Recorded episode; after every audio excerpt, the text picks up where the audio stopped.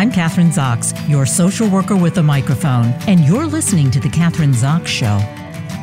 Joining me today is Dr. Kathleen Nadeau, PhD, author of Still Distracted After All These Years Help and Support for Older Adults with ADHD. Much has been written about how to help children with ADHD, but next to nothing on ADHD in older adults, which can offer mirror, imitate, or exacerbate the normal brain changes associated with aging. Dr. Kathleen Nadeau, a foremost authority on older adults with ADHD, offers strategies for how this population can lead calmer, happier, more productive lives and create a more ADHD friendly retirement. She explains how living with ADHD in later years is hugely influenced by multiple factors such as anxiety, depression, low self esteem, and learning disorders, combined with a heightened level of stress and the presence or lack of support from others.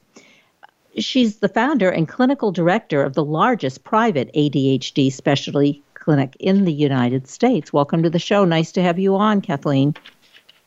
Thanks so much for inviting me. I'm I'm really excited to to be able to talk about this topic because, well, as you mentioned, my book "Still Distracted After All These Years" is the very first and only book for or even about older adults with ADHD.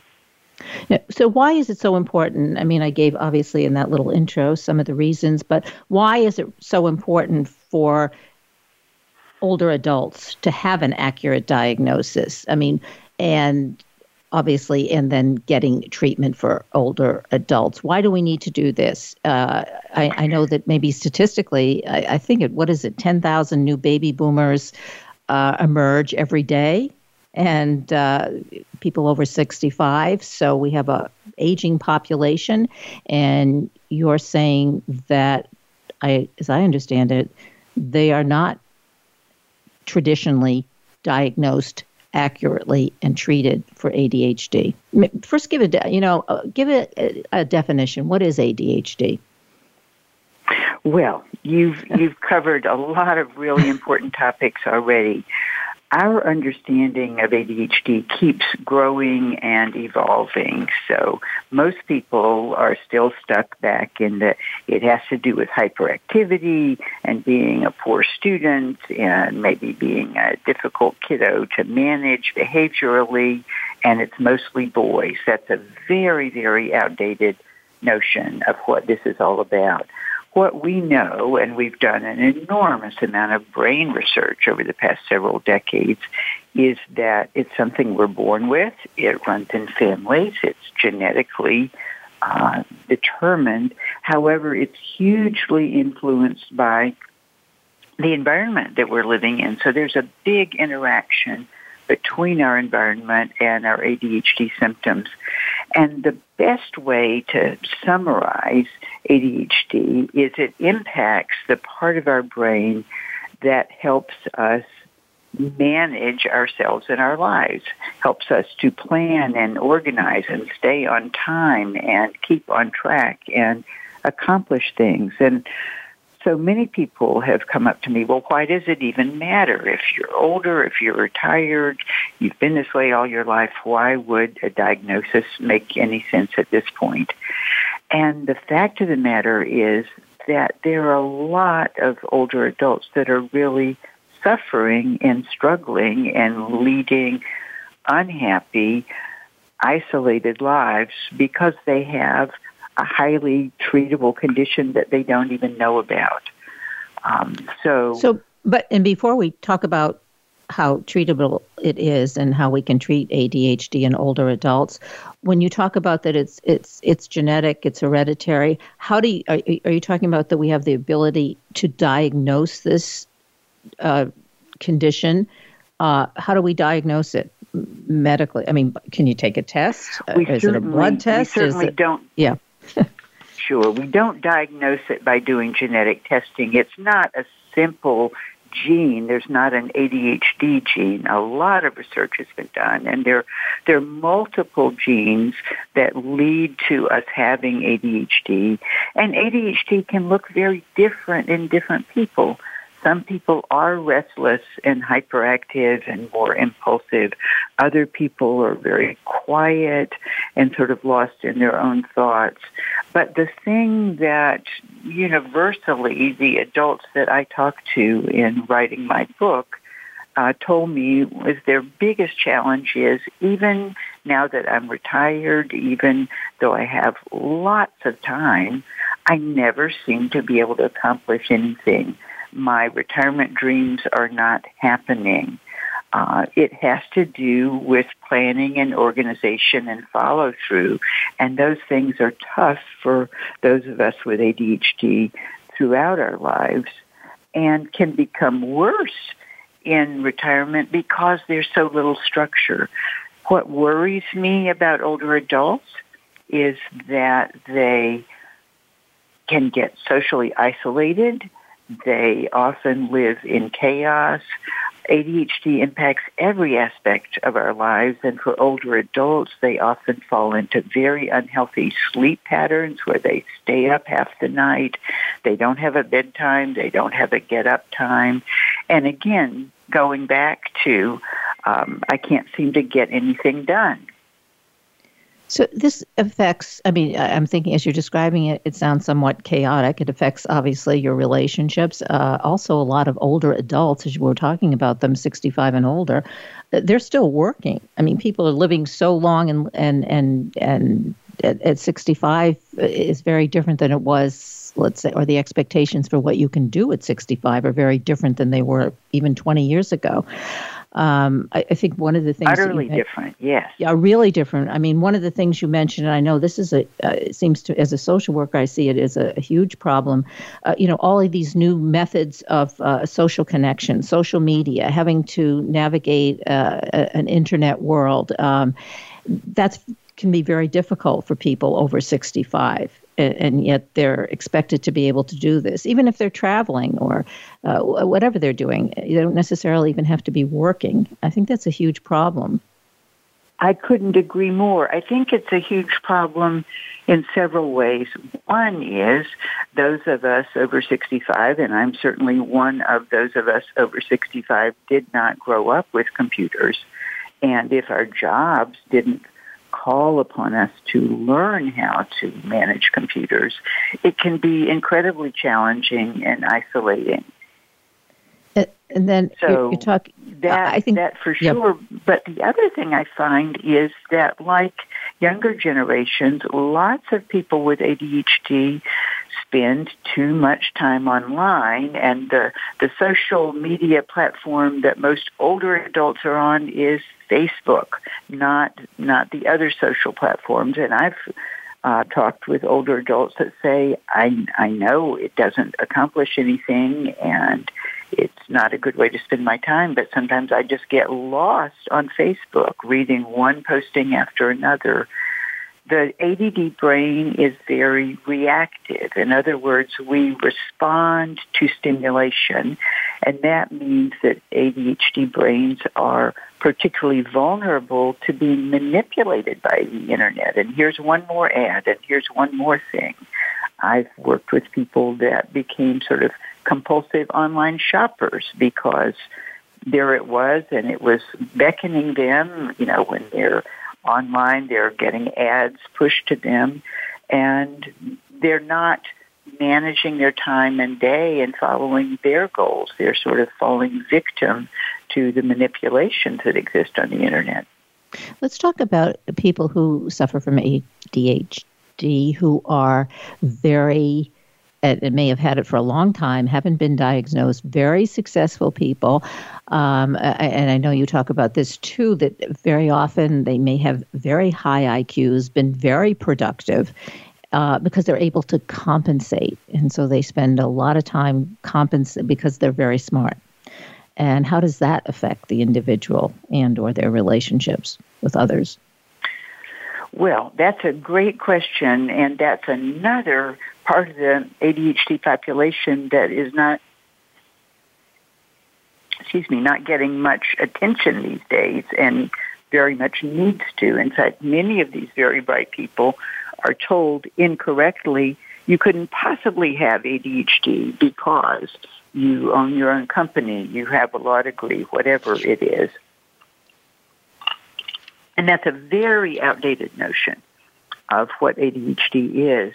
In fact, I was just talking to a woman who has a business, which I think is wonderful, uh, called Write the Damn Dissertation. And she has a huge and growing number of people with ADHD that are smart enough that they're all the way through most of their graduate education and are struggling because of their ADHD to complete their dissertation. So how does this relate to older adults? They're not working on dissertations, but having this thing we call ADHD can make it very hard to keep up with paying bills, very hard to keep up with managing their investments in retirement, in filing their taxes, in keeping up with paperwork. Very tough for the majority of people with ADHD. The super bright ones you were asking me about pay a very high price for their ADHD that most of the world doesn't see, and that is that they often become and remain workaholics because it takes them a lot longer to keep up with everything. And this, of course, impacts their marriage, impacts their family life, impacts their social life because everything is going toward their career in a desperate attempt to keep up. And I would imagine it also impacts your uh, obvious maybe this is the obvious but your body the stress on your body.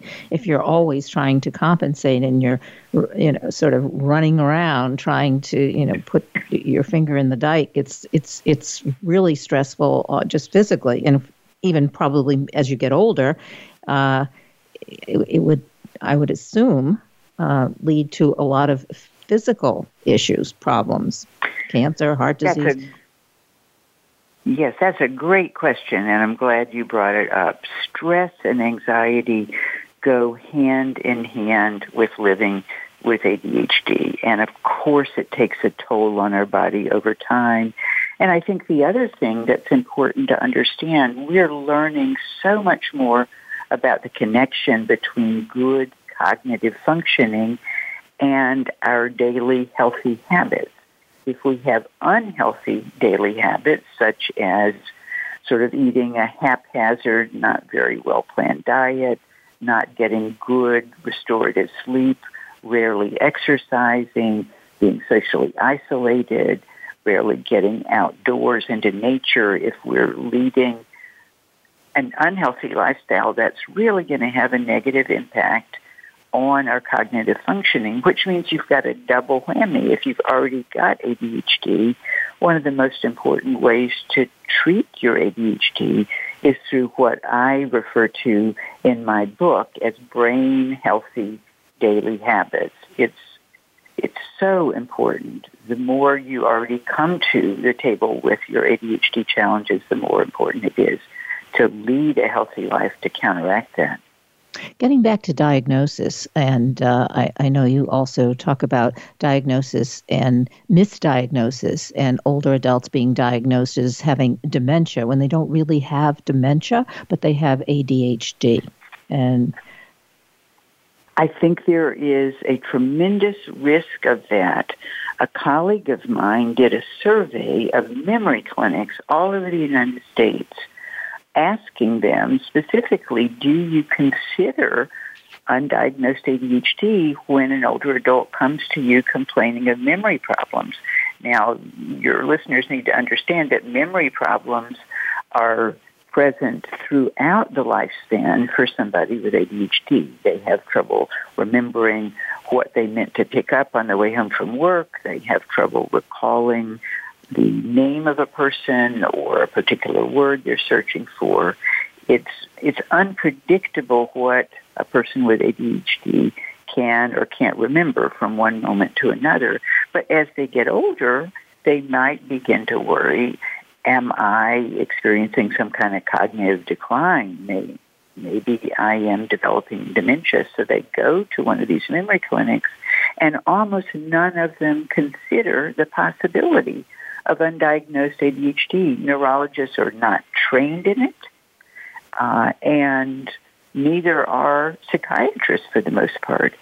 Out of three or four years of adult psychiatric training, typically less than half a day of that training focuses on adult ADHD. And what your listeners may not realize is that adult ADHD is one of the four most common disorders, and yet we're still not training the professionals to even think about it, much less in older adults. And so there is a risk that memory problems can be misdiagnosed um, as early signs of dementia. And I tell a story in my book, Still Distracted After All These Years, of a woman who was misdiagnosed as having Alzheimer's and putting, being put on medication for Alzheimer's, which of course was not helpful to her because she didn't have Alzheimer's, she had ADHD. Now, with ADHD, are there medications that one should be taking or could be taking, let's say, in in uh, uh, in tandem with with psychotherapy, for instance?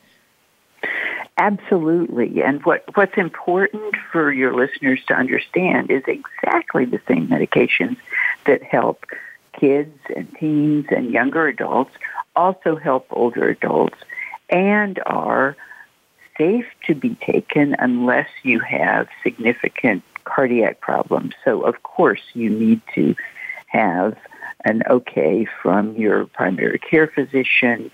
Some of our psychiatrists want older adults to have an EKG before they start stimulants. But I will tell you that of the 150 older adults I interviewed in doing research for this book, almost all of them took stimulants. Almost all of them said that it was enormously helpful to them to take them. Well, Kathleen, when you were interviewing, you said 150 adults. Were there any noticeable differences between, say, the challenges that men face as opposed to women? Are, is there, are there any differences in their behavior or even in their reaction to the medications and the counseling? Well, those are great questions. There's no difference in response to medication, but there certainly are different challenges. Um, women are more likely to have coexisting anxiety disorders along with their ADHD. Women are much more likely to talk about feeling very distressed about their social isolation. I ran a support group for older adults with ADHD at the beginning of the pandemic, and that group lasted for well over a year. And we invited all comers. It wasn't meant to be a women's group, but it turned out to be a women's group. We had one or two men that came and joined for a session or two, said very little, and didn't come back.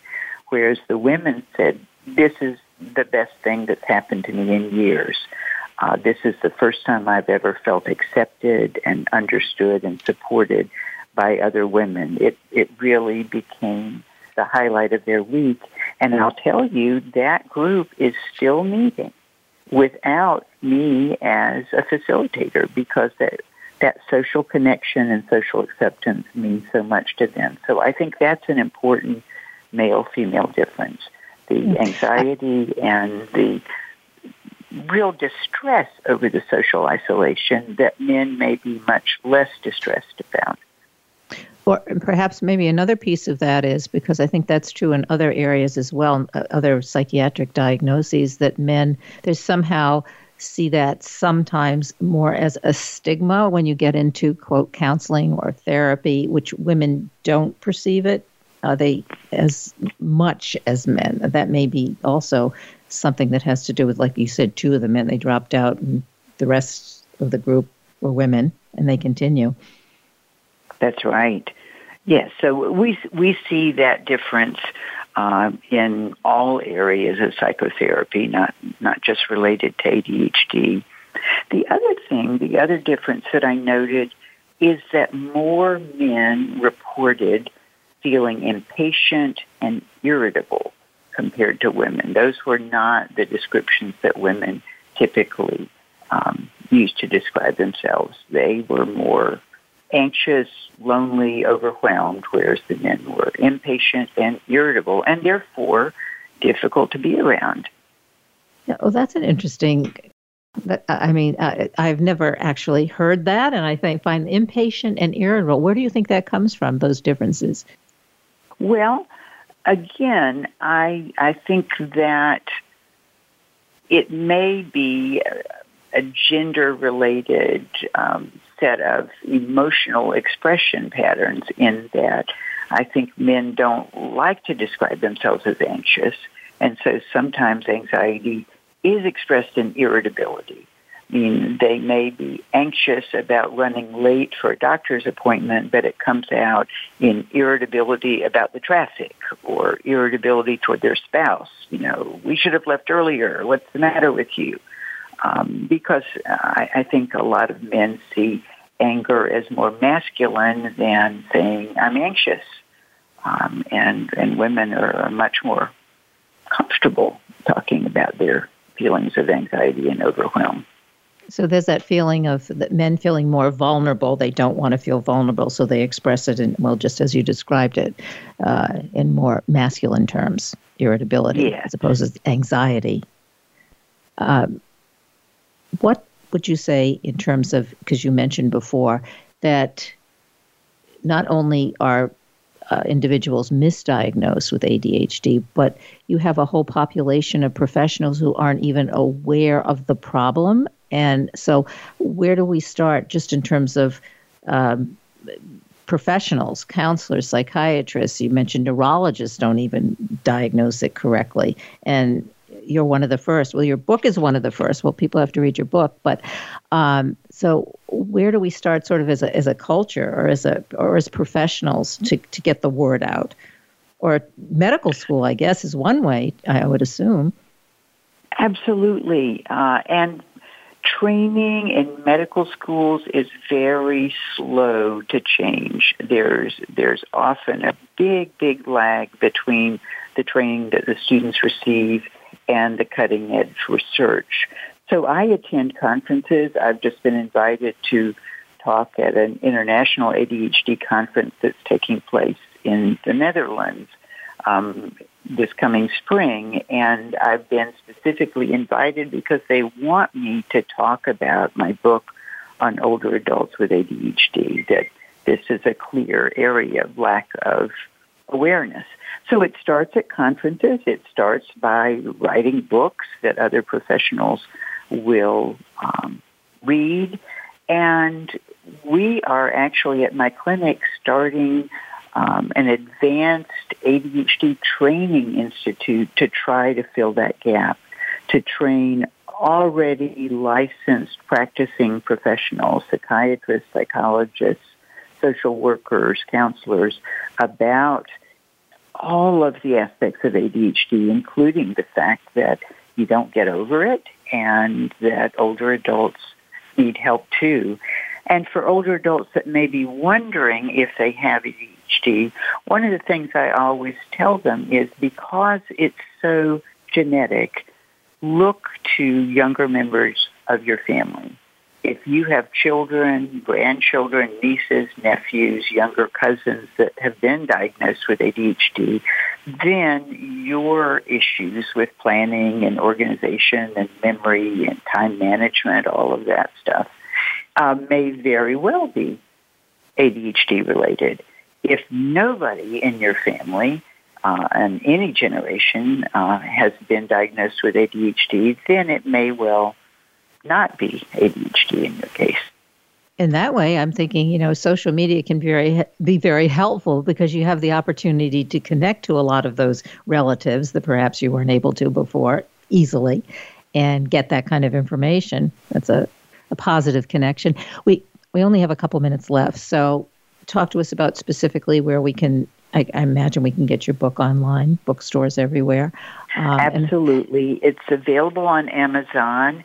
And my website, I am the director of the Chesapeake ADHD Center. Chesapeake for the Chesapeake Bay because we're in Maryland, just outside of Washington, D.C.